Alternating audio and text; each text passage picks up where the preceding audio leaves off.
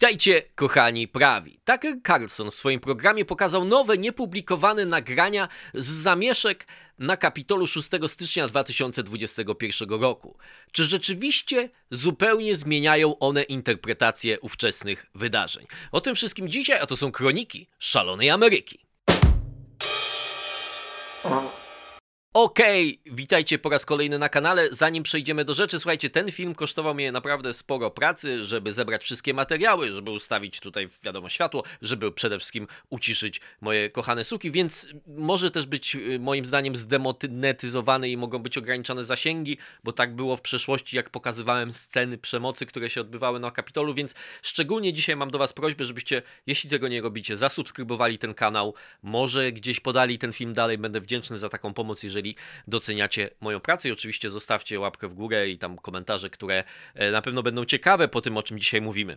Żeby nie trzymać was w napięciu, powiem pokrótce na początku, jaka jest moja ocena tego, co zrobił Tucker Carlson, a potem po, po, po naprawdę podłudze, po długo będę mówił o tym i pokażę wam różne nagranie, nie tylko te, które pokazywał Tucker Carlson, ale także inne.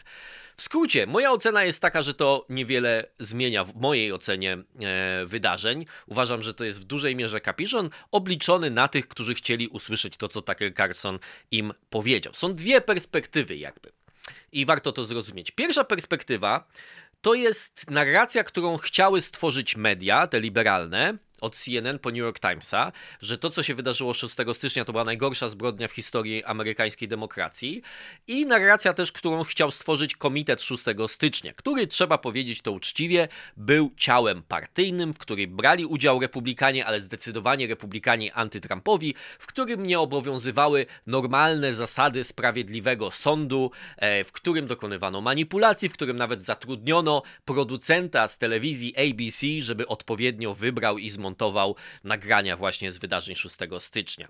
W tym sensie to, co pokazał Tucker Carlson, może być pewnym kontrapunktem do tej narracji, którą starają się przedstawić media. Problem w tym, że Tucker Carlson sam przedstawia swoją narrację, która moim zdaniem jest głęboko zmanipulowana, jest głęboko fałszywa i tak naprawdę jest ostatecznie szkodliwa. Więc jak odrzucimy sobie te walki dwóch fałszywych narracji i zaczniemy się zastanawiać nad tym, co naprawdę się wydarzyło, a wydaje mi się, że każdy, kto ma odrobinę dobrej woli, ciekawości w sobie i umiejętności skorzystania z wyszuki- wyszukiwarki, przepraszam, internetowej, może mniej więcej dotrzeć do tych faktów spoza tych narracji, które mówią, o to było gorsze niż, dziewiętna- niż jedenastego września, lub spoza tej narracji, którą przedstawia część prawicy, że tak naprawdę nic złego się e, nie wydarzyło. I w tym drugim sensie tego, co naprawdę miało miejsce, moim zdaniem to, co zrobił Carlson, jest bezwartościowe, mówiąc brutalnie. Dlatego, że po prostu niczego nowego nie dodaje, a tworzy wokół tego jakiś taki nimb tajemnicy, która miała być przed amerykańską opinią publiczną e, ukrywana, co jest kompletną, moim zdaniem, nieprawdą. Krótka historia, jeśli nie oglądaliście tego kanału, jeśli oglądaliście, to możecie sobie trochę przewinąć, to będzie trwało pewnie minutę lub dwie, żeby wiedzieć, o czym w ogóle mówimy, dla tych, którzy tak nie do końca sobie zdają sprawę. trzeciego listopada dwa tysiące dwudziestego roku odbywają się wybory prezydenckie. Trump przegrywa te wybory według oficjalnej i uznanej liczby siedmioma milionami głosów. E, oczywiście w kluczowych stanach ta różnica jest dużo, dużo, dużo mniejsza. Biden mniej więcej wygrywa taką różnicą jak Trump w dwa tysiące szesnastego roku w kluczowych stanach. Ale mimo różnych pozwów sądowych, oskarżeń telewizyjnych, przesłuchań, które się odbywają przed różnymi legislaturami rządzonymi przez republikanów, ostatecznie wszystkie stany certyfikują wyniki swoich wyborów, tak jak zostały one, i oczywiście były też recounty, na przykład w Georgii, prawda, czyli że ręcznie liczono to, co na przykład liczyły e, maszyny. Czyli certyfikują wyborów, wybory, także stany rządzone przez republikanów, na przykład Georgia tutaj jest oczywiście świetnym przykładem, e, i wysyłają listy do kongresu z elektorami, którzy oczywiście e, wszyscy znają ten electoral count, czyli jak się policzy tych elektorów, wynika z tego, że Joe Biden będzie czterdziestym szóstym prezydentem.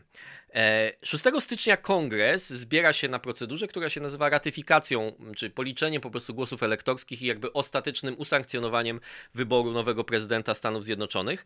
Trump zwołuje na ten dzień swoich zwolenników do Waszyngtonu. To, co jest ważne, zwołuje ich nie tylko po to, żeby oni zaprotestowali przeciwko temu, że według nich wybory nie odbyły się z zgodnie z takimi procedurami, z jakimi odbyć się powinny, ale zwołuje ich też z nadzieją, że no właśnie z tym, że szóstego stycznia to nie jest jeszcze koniec nadziei, że szóstego stycznia może się wydarzyć coś, co zatrzyma ten proces kradzieży wyborczej. A służy mu między innymi do tego teoria profesora prawa Johna Eastmana, który mówi, że tak naprawdę Electoral Count Act z tysiąc osiemset osiemdziesiątego siódmego roku jest niekonstytucyjny, w związku z czym obowiązuje tylko dwunasta poprawka do konstytucji, która w praktyce oznacza tyle, że Mike Pence jako prowadzący obrady połączonych izb kongresu, które ratyfikują właśnie te e, głosy elektorskie, ma prawo wyrzucić do kosza głosy elektorskie, którą uzna po prostu według swojego widzimisię. Pence nigdy w tą teorię nie wierzy, ale wierzą w nią zwolennicy Trumpa. Pod Elizium odbywa się wiec, na którym Trump mówi, wzywa swoich zwolenników do tego, żeby pomaszerowali na Kapitol, gdzie pokojowo i patriotycznie sprawimy, że nasz głos zostanie e, usłyszany. Tłum przybywa na Kapitol, przerywa bardzo słaby, źle zabezpieczony mm, zabezpieczenia Kapitolu, przerywa kordon po- policji, wdziera się na Kapitol. I istotna, dlatego mówię o tym, że to jest bardzo ważne, żeby pamiętać, że oni nie byli tam tylko, żeby zaprotestować, ale zatrzymać pewien proces. E, oczywiście krzyczą, powiesimy Mike'a Pence'a, e, czyli cel jest, minimum ich celu jest takie, żeby wywrzeć presję na tych tak zwanych miękkich republikanów, którzy nie chcą iść za tą propozycją Trumpa, żeby kongres unieważnił wybór e, no, stu pięćdziesięciu milionów Amerykanów co najmniej, tak? I osiemdziesięciu jeden milionów, którzy głosowali na Joe Bidena. E, czyli to jest ich minimum e, tego celu. Zaczynają się przepychanki z Capitol Police, wdzierają się na tłum. Tam e, wdziera się tłum do środka. Tam między innymi oddają mocz i kał w różnych e, miejscach. Możecie sobie zobaczyć to teraz na ekranie. Specjalnie wziąłem artykuł z New York Post prawicowego, uwielbiającego Trumpa. E, chociaż Trump może uważać inaczej trochę, e, że tak właśnie było. Jedna z protestujących, Ashley e, Babbitt, zostaje postrzelona podczas próby wdarcia się do takiej bardziej zabezpieczonej części kongresu, gdzie jeszcze mogli przebywać niektórzy kongresmeni. I umiera kilka godzin później. Postrzeliwuje tego, ten strzał oddaje jeden z oficerów, funkcjonariuszy Capitol Police. Po usunięciu protestujących z budynku, co trwa kilka godzin, procedura ratyfikacji głosów jest przeprowadzona bez już zająknięcia, nie ma, znaczy są, zgłaszają różni tam republikanie protesty, ale oni nie mają wystarczającego poparcia, tam dwóch senatorów potrzebowali co najmniej. I to zostaje doprowadzone do końca. I teraz oczywiście od tego czasu dzieje się mnóstwo politycznej zawieruchy. Po- powołany zostaje właśnie ten komitet do spraw szóstego stycznia, który tak naprawdę głównie stara się, moim zdaniem do tej pory nieudanie, chociaż oczywiście poszlakowo można to, to pokazać i na pewno z obrad i zeznań, które się pojawiły przed tą komisją, widać, że Trump zachowywał się w sposób radykalnie nieodpowiedzialny, ale to, co oni chcieli zrobić, to pokazać, że była jakaś koordynacja, czyli że innymi słowy jacyś Rudy Giuliani, ktoś tam inny spotykał się z jakimiś przedstawicielami Proud Boys, którzy z kolei potem byli w tym tłumie i oni w jakiś sposób mieli doprowadzić właśnie do tej insurekcji, nie wiem, złapać Mike'a Pence'a, coś tam, coś tam zrobić. Tego im się nie udało udowodnić, ale wiele innych rzeczy e, pokazali. No i na to też republikanie są wściekli. Natomiast jak ktoś krytykuje komitet szóstego stycznia, to trzeba pamiętać, że e, była propozycja, na którą republikanie się nie zgodzili, żeby ustanowić coś takiego jak Blue Ribbon Commission, tak? Czyli komisję, e, która zajmowałaby się właśnie e, ustaleniem faktów i nie byłaby złożona tylko z polityków. Oczywiście ona miałaby swoje preferencje i tak dalej, coś w rodzaju na przykład Warren Commission, która została ustanowiona e, po e, zabójstwie Johna Fitzgeralda Kennedy'ego, w której skład wchodził oczywiście sędzia e, Trybunału, e, były szef C I A i wielu innych ludzi, których uznawano wtedy, że mają nieposzlakowaną opinię, co oczywiście nie stało się przeszkodą e, dla nikogo, żeby tę opinię poddawać wątpliwość. Ale to jest dygresja. W każdym razie przechodzimy już do tego, co pokazał tak naprawdę Tucker. Zespół Tuckera Carlsona, to jest najpopularniejszy program w kablowej telewizji newsowy, trzy miliony mniej więcej widzów, czyli jeden procent populacji U S A mniej więcej ogląda Tuckera Carlsona, ale to jest tak, jest mnóstwo, dużo więcej niż wszystkie programy tego rodzaju w C N N. dostał dostęp od Kevina McCarthy'ego do czterdzieści tysięcy godzin nagrań z monitoringu wewnętrznego Kapitolu. Dostali też dostęp, jak mówi Tucker Carlson, do specjalnego mapującego software'u, żeby mogli łatwiej, nie musieli oglądać czterdzieści tysięcy godzin, bo nikt tego by nie jest w stanie z, z, zrobić.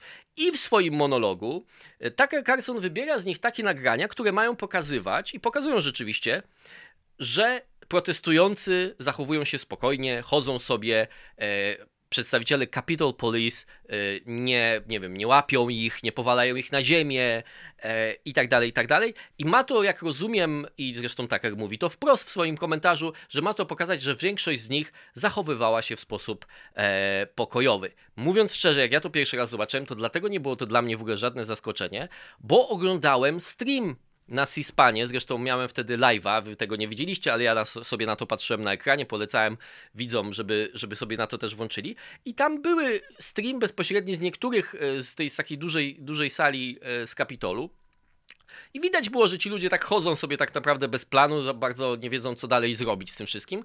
Słychać było oczywiście to wybijanie szyb, te przepychanki na zewnątrz i tak dalej. W środku też to się działo, ale jakby to, że takie obrazki ktoś mógł znaleźć, że po prostu ci protestujący z szóstego stycznia zwolennicy Trumpa weszli i tam sobie się przechadzali i sobie oglądali, co się dzieje dookoła, to mówiąc szczerze, nie było dla mnie zaskoczeniem. Ale kluczowe w tym wszystkim jest to, że Tucker Carlson dodaje do tego swój komentarz. Komentarz, który jest jednoznacznie, ma kierować widza do tego. Ktoś gra na rozstrojonym pianinie. Te, tego jeszcze nie było po prostu. Komentarz, który jest maksymalnie, nawet jak na standardy dzisiejszych mediów, maksymalnie tendencyjny i kierujący widza w stronę odpowiednich wniosków, który zresztą Tucker Carlson sam nie wyciąga, bo pewnie wie, z jakimi konsekwencjami powiedzenie tego wprost by się wiązało. W ogóle, żeby wzmocnić wagę tego swojego, tej swojej publikacji, mówi tak. Chcą wam powiedzieć, że największym przestępstwem nie było to, co wydarzyło się podczas wyborów, ale to, co wydarzyło się szóstego stycznia.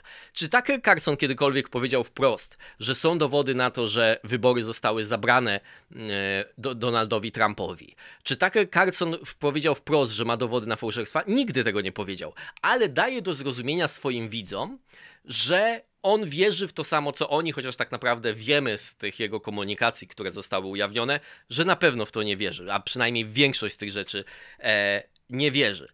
Plus dodaje oczywiście, żeby dodać temu wagi, mówi, oni nie chcą, żebyście zobaczyli te nagrania, tak, że komitet szóstego stycznia ukrywał te nagrania, że media ukrywały te nagrania, wybierając tylko takie, które pokazywały sceny największej przemocy, największej aktywności, największej agresji ze strony tych protestujących. Przykład takiej manipulacji zobaczymy na tym fragmencie z monologu Tuckera Carlsona właśnie, który teraz wam puszczę. And in fact, there were many examples of behavior we saw in those tapes that didn't seem to make sense. Men in civilian clothes, holding doors open for protesters, escorting others through the Capitol, et cetera. We would love to know who these people were, but as of tonight, we don't know. And because we don't know, we're not going to put their faces on the screen and suggest they were federal agents. That would be irresponsible.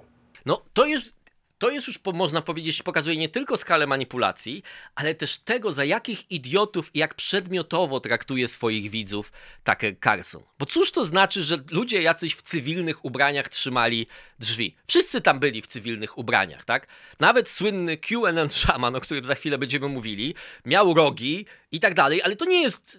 nie jest strój żadnej, w pewnym sensie jest to cywilne ubranie. Indiańsko-wikińskie, ale cywilne, prawda? No bo manipulacja tutaj polega na tym, że to ma sugerować, że oni byli w cywilnych ubraniach, bo normalnie byliby w mundurach, bo są członkami jakiejś służby, jak mówi e, Tucker Carlson. Nie powiemy, że to są federalni agenci, bo to byłoby nieodpowiedzialne. Wink, wink, prawda? Bo to jest to, to tak, jakbym ja powiedział, że szedłem marszałkowską i za mną szło dwóch gości w cywilnych ubraniach. Powiem więcej.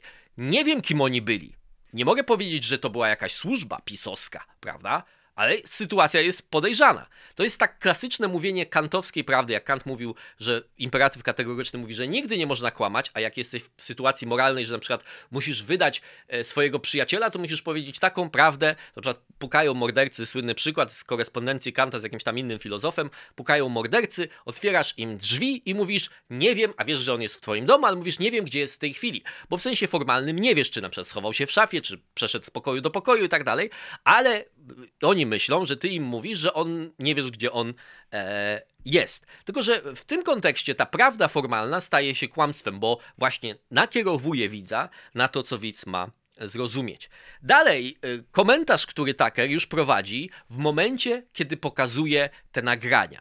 Kim są ci ludzie, którzy się wdarli do Kongresu, do Kapitolu, na Kapitol szóstego stycznia? Posłuchajmy.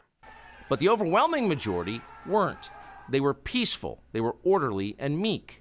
These were not insurrectionists, they were sightseers. Footage from inside the Capitol overturns the story you've heard about January sixth. Protesters queue up in neat little lines. They give each other tours outside the speaker's office. They take cheerful selfies and they smile. They're not destroying the Capitol, they obviously revere the Capitol. They're there because they believe the election was stolen from them. They believe in the system. Ja jak tego słucham, to przecieram oczy ze zdumienia, bo mnie zdumiewa, jak łatwo wszyscy zapominają, jak łatwo prawica przejęła ten sam argument, który niedawno wyśmiewała. Czyli jak mówiono o protestach B L M czy Black Lives Matter, gdzie palono i tak dalej, że one były mostly peaceful. Czasem mówili dziennikarze C N N, że jest mostly peaceful, gdy nad nimi szalały płomienie, prawda?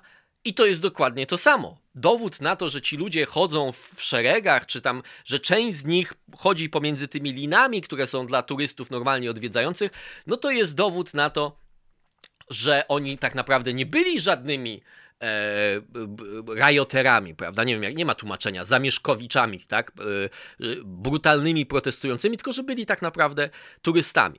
Po pierwsze w tej sprawie ja bym chciał powiedzieć tak. Jak ważysz sto trzydzieści kilo, nie wiem, przyjechałeś z Pittsburgha, potem poszedłeś pod Elysium, stałeś na nogach przez ileś czasu, słuchałeś Trumpa, potem przeszedłeś z Elysium na Kapitol, potem jeszcze musiałeś się szarpać albo przynajmniej w tłumie się ściskać i tak dalej, w końcu wszedłeś na Kapitol, jest duża szansa, że kamery uchwyciły jakiś moment, w którym nie biegasz i nie przejawiasz po prostu niesamowitych oznak życia. Po prostu część z tych ludzi mogła być autentycznie zmęczona, więc nic dziwnego, że ty, ta, takie nagrania po prostu e, się znajdują. Po drugie, moim zdaniem, to niewiele świadczy o tym, szczególnie mam taką refleksję po tym, jak zobaczyłem nagranie z kamery na mundurze policjanta e, z ataku na męża Nancy Pelosi, na Paula Pelosi. Tak? Jak słyszeliśmy tylko te szczegóły, nie widzieliśmy tego nagrania, to wyglądało się dziwne. On zadzwonił na policję już jak napastnik był w domu. Ro- słychać było, że rozmawia spokojnie z napastnikiem. Potem otworzył drzwi policjantom, co też ja, ja sam mówiłem o tym, że to jest trochę dziwne, prawda? To znaczy jak to? E, ale potem się, jak zobaczysz to nagranie, e, którego nie będę teraz pokazywał, żeby nie, jeszcze nie, nie zachęcać tym bardziej YouTube'a do demonetyzacji tego filmu, ale scena jest dokładnie taka, jak to pokazuje. Znaczy otwierają się drzwi, stoi dwóch facetów, którzy trzymają, we dwóch trzymają ten młotek, i policjanci mówią, co tu się dzieje, a oni stoi ten Paul Pelosi i tak dalej. I dopiero jak policjanci mówią hej, hej, hej, to ten nagle wyrywa ten młotek i go wali. To znaczy, chodzi mi o to, że to jest przykład tego, że czasem ludzie zachowują się w sposób absurdalny w sytuacjach, które jakby sposób zachowania nie pasuje. Po trzecie, jest to uzasadnione zachowanie tych policjantów Capitol Police, którzy po prostu chodzą za tymi protestującymi e, i ich nie powalają, nie aresztują, nie nawalają ich pałkami, bo oni po prostu, ci protestujący, którzy się tam wdarli, mają zdecydowaną przewagę liczebną. Nagrania z tych komunikacji pomiędzy różnymi służbami pokazują, że podczas siedemdziesięciu minut, ile tam było razy? siedemnaście razy Capitol Police prosiło o wsparcie. Oni czekali na wsparcie i do momentu, aż to wsparcie przybyło, jak to się w końcu stało i zostali usunięci ci wszyscy ludzie z Kapitolu, przyjęli metodę deeskalacji, tak? No bo skoro tłum ma przewagę liczebną, skoro oni was nie atakują w, w danym momencie, tak? Chociaż atakowali, jak za chwilę zobaczymy, e, to starasz się ich nie prowokować, czekasz e, i, i celem jest ochrona jeszcze tych miejsc, czyli tego jakby wewnętrznego perymetru, gdzie jeszcze znajdują się kongresmeni, bo to jest kluczowa sprawa dla tych policjantów, funkcjonariuszy Capitol Police. E, żeby zobaczyć, że to jest bardzo selektywny wybór. Można sobie na przykład we- zajrzeć do takiej bazy, którą stworzyła ProPublica. To są wszystko nagrania, które wam pokażę już z wnętrza Kapitolu. E, I one są, to są nagrania y, skompilowane z wrzucanych przez samych zwolenników Trumpa y, wideo na, na popularną wtedy platformę Parler. Prawdzie, pamiętamy całe to zamieszanie z Twitterem i tak dalej, i tak dalej. Pierwsze nagranie pokazuje bez żadnych, że tak powiem, wątpliwości, że były momenty, kiedy policjanci czy, czy ci funkcjonariusze Capitol Police byli w zdecydowanej mniejszości.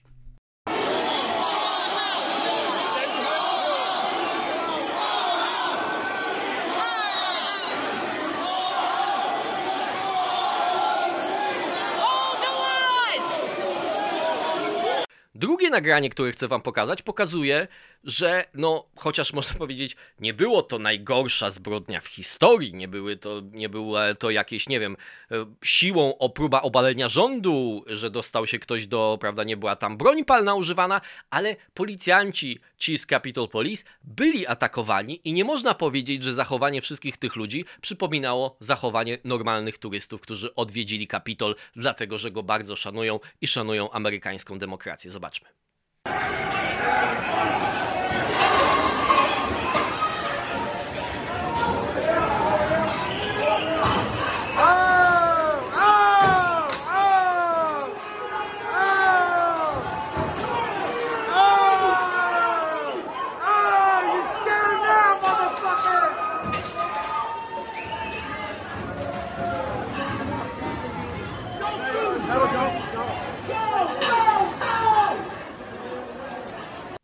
I ostatnia część, e, ostatnie trzecie nagranie, które pokazuje, jak jeden z tych protestujących bierze za telefon i słuchajcie, co mówi do tego telefonu. Can I speak to Pelosi? Yeah, we're coming, bitch! Oh, Mike Pence, we're coming for you too, fucking traitor! No i właśnie, i to jest problem, jeśli zaczniemy traktować dyskusję w mediach jako wojnę na narrację. Jak powiemy, oni pokażą wam te tylko te trzy nagrania, załóżmy oni, w sensie liberalne media i komitet szóstego stycznia. No to Tucker pokaże wam te wcześniejsze nagrania, jak chodzą spokojnie. Problem jest taki, że żadna z tych narracji nie jest prawdziwa i ja nie widzę powodu, żeby my w Polsce, jak obserwujemy to, co się tam dzieje, szli za którymkolwiek z tych dwóch plemion. Następna rzecz, która bardzo głośno jest dyskutowana w sprawie tego, co pokazał Tucker w swoim pro- programie, to jest obecność pana szamana, prawda? Dlaczego on został, który jest w tej chwili, odbywa już wyrok więzienia, bo przyznał się do winy. Tucker mówi o szamanie przez minutę i zobaczmy, jak mówi o nim właśnie.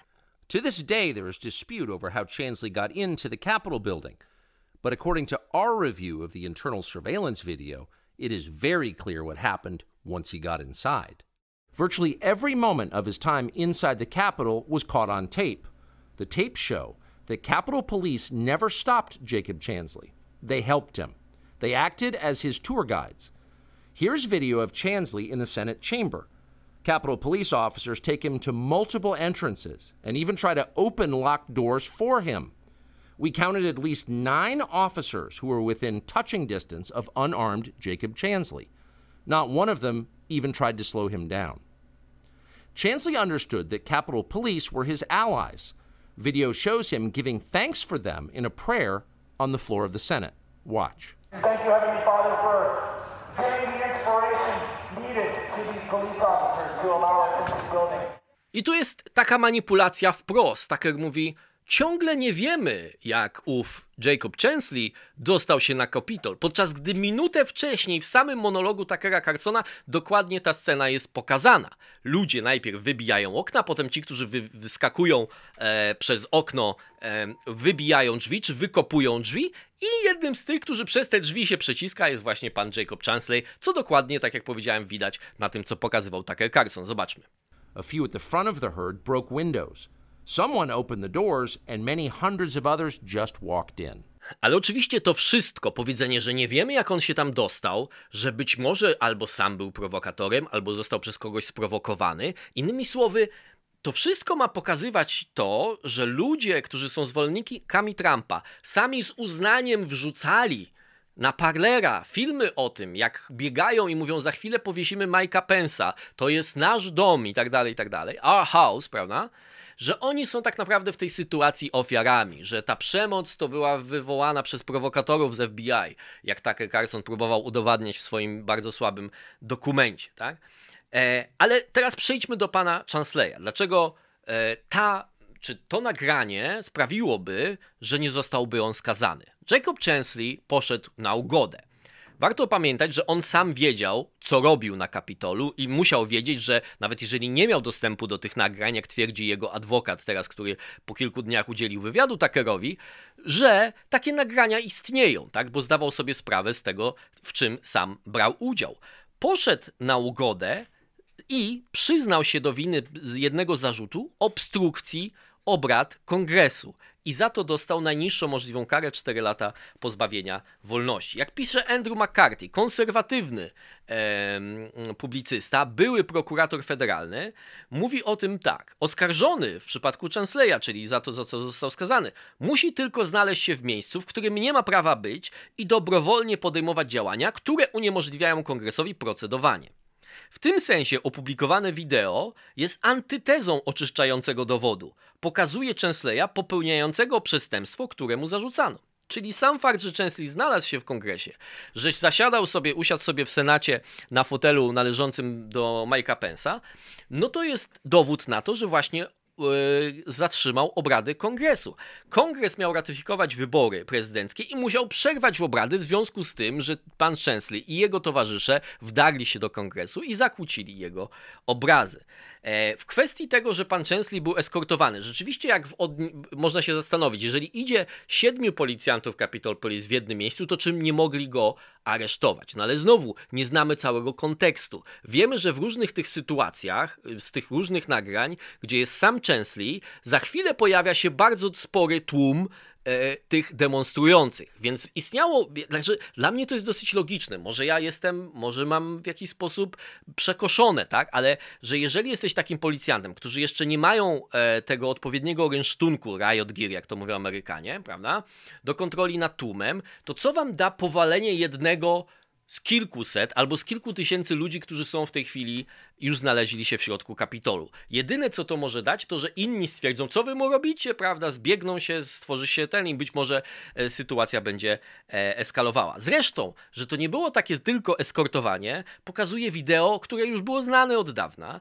E, dziennikarza New Yorkera, na którym jeden z tych policjantów Capitol Police prosi pana Chansleya i innych jego towarzyszy, którzy weszli do y, sali Senatu, żeby opuścili ją. I prosi, umówmy się, bardzo uprzejmie. We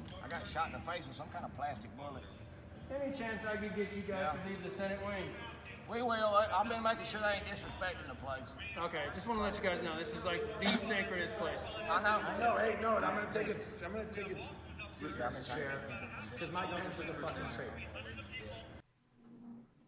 Czyli dla mnie, tak podsumowując, w kategoriach tego, co się dzieje w tym momencie w Kapitolu, na Kapitolu, no to po prostu Capitol Police była zupełnie nieprzygotowana, straciła kontrolę nad sytuacją i my obserwujemy nagrania z momentu, jak czekają na przybycie posiłków i starają się zachować jakieś przynajmniej iluzję kontroli nad sytuacją, ale tak naprawdę tej kontroli w tym momencie nie mają. Niemniej jednak, jak myślimy o tym, co się wydarzyło, to chciałbym, żebyście pomyśleli o przykładzie alternatywnym. Ja w ten sposób tutaj rozumuję. Wyobraźcie sobie, że w polskim Pałacu Prezydenckim na przykład odbywa się podpisanie ważnej umowy międzynarodowej. Albo na przykład prezydent podpisuje jakąś kontrowersyjną ustawę. Są protestujący przed pałacem, ale oni nie tylko przed, protestują przed pałacem, ale przełamują kordon, wdzierają się do pałacu i krzyczą, że chcą dorwać prezydenta i chcą go powstrzymać przed podpisaniem e, tej ustawy. Prezydent zostaje ewakuowany, prawda? E, w odpowiednim czasie i podpisanie zostaje po prostu tylko opóźnione. I teraz pytanie jest takie, czy tych, którzy się wdarli do Pałacu Prezydenckiego powinna za to zostać, spotkać kara, czy jednak powinniśmy zobaczyć nagrania z monitoringu i jak zobaczymy na przykład, że oni chodzą tylko po tym Pałacu Prezydenckim, jak już się wdarli do niego, rozbili szyby i tak dalej, jak chodzą tylko po tym Pałacu Prezydenckim, na przykład nie kopią krzeseł, tylko nawet jeden Tuckera, tam jakiś tam, nie wiem, kawałek jakiegoś statywu czy takiego stojaka podniósł, prawda, co miało pokazywać, że tak bardzo dba o tą świętą instytucję dla amerykańskiej demokracji. Czyli innymi słowy, czy powinniśmy się kierować, dążąc do ich ukarania, tym, co oni zrobili tak naprawdę, czy tym, jak to wygląda na nagraniach monitoringu, że nie wiem, nie chodzą i nie rozwalają ścian już w środku yy, i tak dalej, i tak dalej. No wydaje mi się, że problem główny polega na tym, że zakłócili działanie konstytucyjnego organu R P i dokładnie to się wydarzyło e, szóstego stycznia w Stanach Zjednoczonych, tak? Nagrania oczywiście pokazują, o tym już powiedziałem, jak źle była przygotowana Capitol Police. Tam powinny być lepsze zabezpieczenie.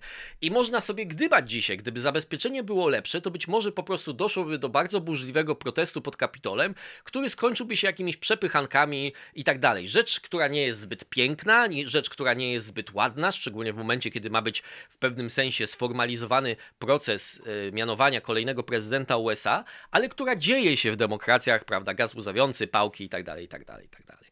Natomiast problem polega na tym, że to, co się wydarzyło, moim zdaniem, że ci szaleńcy mieli duchowe błogosławieństwo prezydenta Stanów Zjednoczonych. I to jest jeden element, moim zdaniem, którego prawica nie chce zauważyć. Bo oczywiście protesty B L M były dużo bardziej brutalne, zginęło na nich więcej osób, wywołały niepo, niespotykanie większe straty materialne, prawda?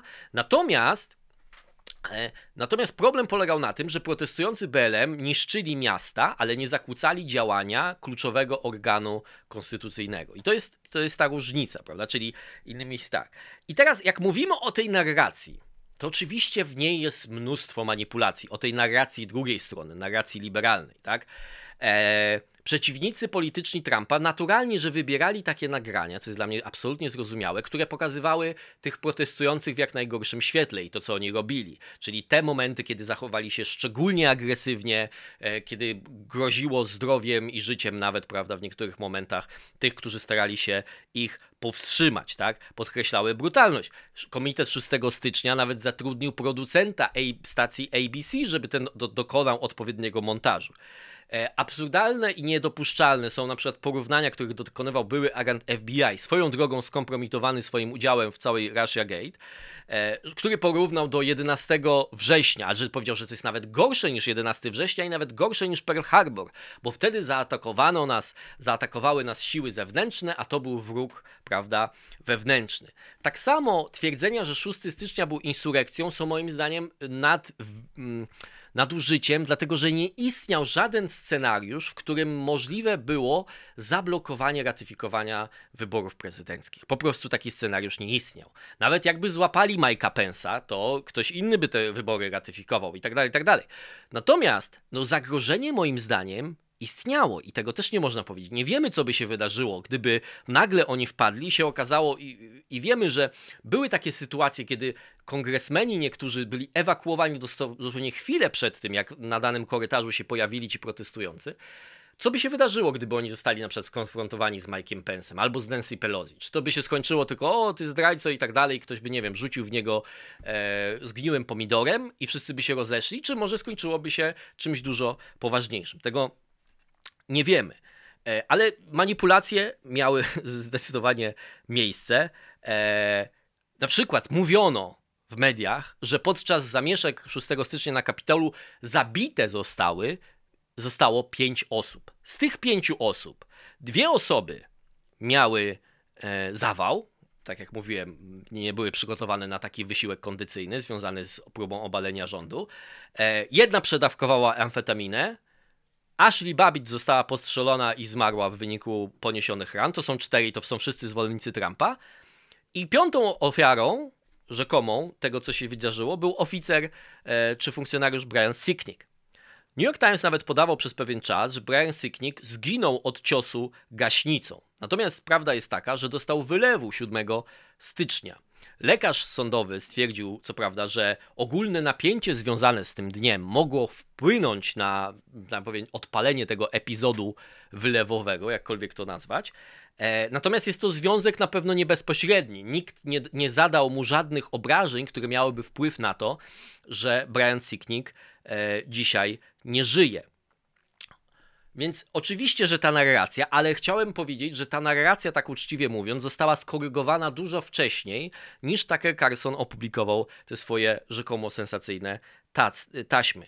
Ostatni argument, który moim zdaniem gdzieś zostaje tutaj do rozpatrzenia, to jest taki, czy to jest tak, że protestujący zostali potraktowani w jakiś sposób niesprawiedliwy, albo surowszy niż normalnie, dlatego że są zwolennikami Trumpa. I oczywiście można powiedzieć, wielu przestępców dokonujących brutalnych przestępstw otrzymuje zawiasy, otrzymuje drugą, trzecią, czwartą, piątą szansę. Wiemy o tym, to jest znany projekt tak zwanych liberalnych prokuratorów, czy progresywnych prokuratorów, z którym zresztą m.in. Larry Lightfoot, burmistrz Chicago, właśnie straciła robotę właśnie przez to, że zbyt mocno szła w tym kierunku.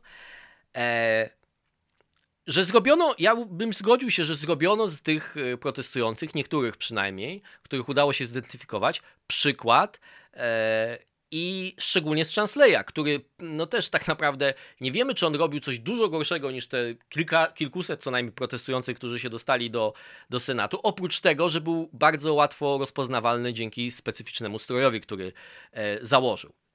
Natomiast to, że w innej sytuacji ktoś, kto zrobił to samo, mógłby nie dostać takiej samej kary, to nie znaczy, że ta kara nie jest sprawiedliwa.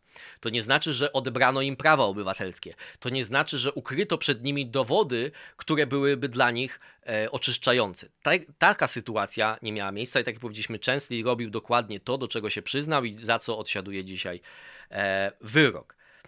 Ostatnia rzecz jest taka, reakcja ta pra- prawicy poza Tuckerem Carlsonem. Na przykład Ben Shapiro, którego ja bardzo szanuję, ale też dokonuje coś, co jest dla mnie zrozumiałe, bo może wszyscy to robimy, tylko mi jest łatwiej się od tego zdystansować, dlatego że ja nie mam odbiorców, którzy są bezpośrednio emocjonalnie zaangażowani w tą sytuację. Że wszyscy chodzą wokół tego trochę tak na paluszkach, bo Shapiro mówi tak, że to dowodzi, że to, co się stało na Kapitolu, to było złe, ale jednak to dowodzi, że nie wszyscy weszli do Kapitolu, że nie wszyscy, którzy weszli do Kapitolu, byli brutalnymi zamieszkowiczami, a przede wszystkim dowodzi, że Republikanie wszyscy nie są tacy jak najgorsi ludzie, którzy zrobili najgorsze rzeczy szóstego stycznia. I to oczywiście jest prawda. I prawdą jest też to, że lewica próbuje stworzyć narrację na temat tak zwanego domestic terrorism, czyli zagrożenia terroryzmem wewnętrznym, radykalizacji prawicowej. Aleksandria Ocasio-Cortez nawet w pewnym momencie miała jakieś szalone rojenia o obozach reedukacyjnych dla zwolenników Trumpa itd., itd. Natomiast jest też druga strona tego medalu moim zdaniem, to znaczy skoro to jest mniejszość, skoro mostly peaceful to było, skoro wszyscy się zachowywali korekt i tylko jakaś mała garstka zrobiła coś okropnego i defekowała e, w jednym z kluczowych organów konstytucyjnych, a jak mówi Tucker Carlson, dlatego, że bardzo szanują swoją ojczyznę, jak rozumiem, to być może najłatwiej by było powiedzieć, to nie byli to my się z nimi nie identyfikujemy. Potępić ich, odciąć się od nich całkowicie i powiedzieć, jeżeli uważasz, że to, co oni zrobili, było słuszne, miało swoje podstawy i tak dalej, to po prostu ja się z tobą nie zgadzam. I koniec, kropka. Ale nie może tego zrobić amerykańska prawica, bo zna swoich odbiorców. I to jest najgorszy, że tak powiem, przejaw dzisiejszego medialnego krajobrazu, że swoich odbiorców właśnie się zaczyna traktować trochę jak dzieci, prawda? Czyli Tucker mówi swoim odbiorcom tak, ja wiem, co wierzycie wy, on, on oczywiście w to nie wierzy, ale dostarczę wam takich jakby materiałów, tak odpowiednio poduszkami obłożonymi, obłożonych, żebyście wy się poczuli z tym wszystkim lepiej, tak? To jest tak jak lewica, która się zwracała do mniejszości, jak mi, y, y, czarni popełniają przestępstwa, czarni zostawiają swoje żony, ale to nie jest wasza wina. To nie jest wasza wina, to jest system. I tak samo mówi do tych, tych szalonych zwolenników Trumpa Tucker Carlson, to właściwie macie prawo być szaleni, bo, bo tak, to nie były te wybory takie jak trzeba. A zresztą to tak naprawdę nie byliście wy, tylko to byli prowokatorzy F B I, którzy de facto was do tego e, zmusili. E, musieliście jakoś zareagować, jesteście wściekli, ja to rozumiem. Czyli jest to takie obchodzenie się z ludźmi, W, w, w rękawiczkach i jak z jajkiem, dlatego, że się traktuje tych ludzi, że oni są na tyle emocjonalnie niedoj, niedojrzali, niezrównoważeni, że nie mogą tak naprawdę skonfrontować się z prostą prawdą. Że wszyscy ulegli w tym momencie jakiejś zbiorowej histerii, którą oczywiście wytworzył bardzo sprawny prestidigitator, czyli Donald Trump. I to, co robili, było szalone i po pierwsze nie miało żadnych praw, szans powodzenia, a po drugie, a po drugie było po prostu straszne z punktu widzenia tradycji amerykańskiej i tego e, ochrony instytucji, za którą każdy, konstytuc- każdy konserwatysta powinien się opowiadać. Wiem, że było dzisiaj długo, ale chciałem to przeanalizować pokrótce, nie, starałem się nie wchodzić w jakieś bardzo daleko idące refleksje. Mam nadzieję, że wam się podobało. Jeszcze raz, zostawcie komentarz, zostawcie lajka, zostawcie subskrypcję, a ja tymczasem fade to black. Do zobaczenia.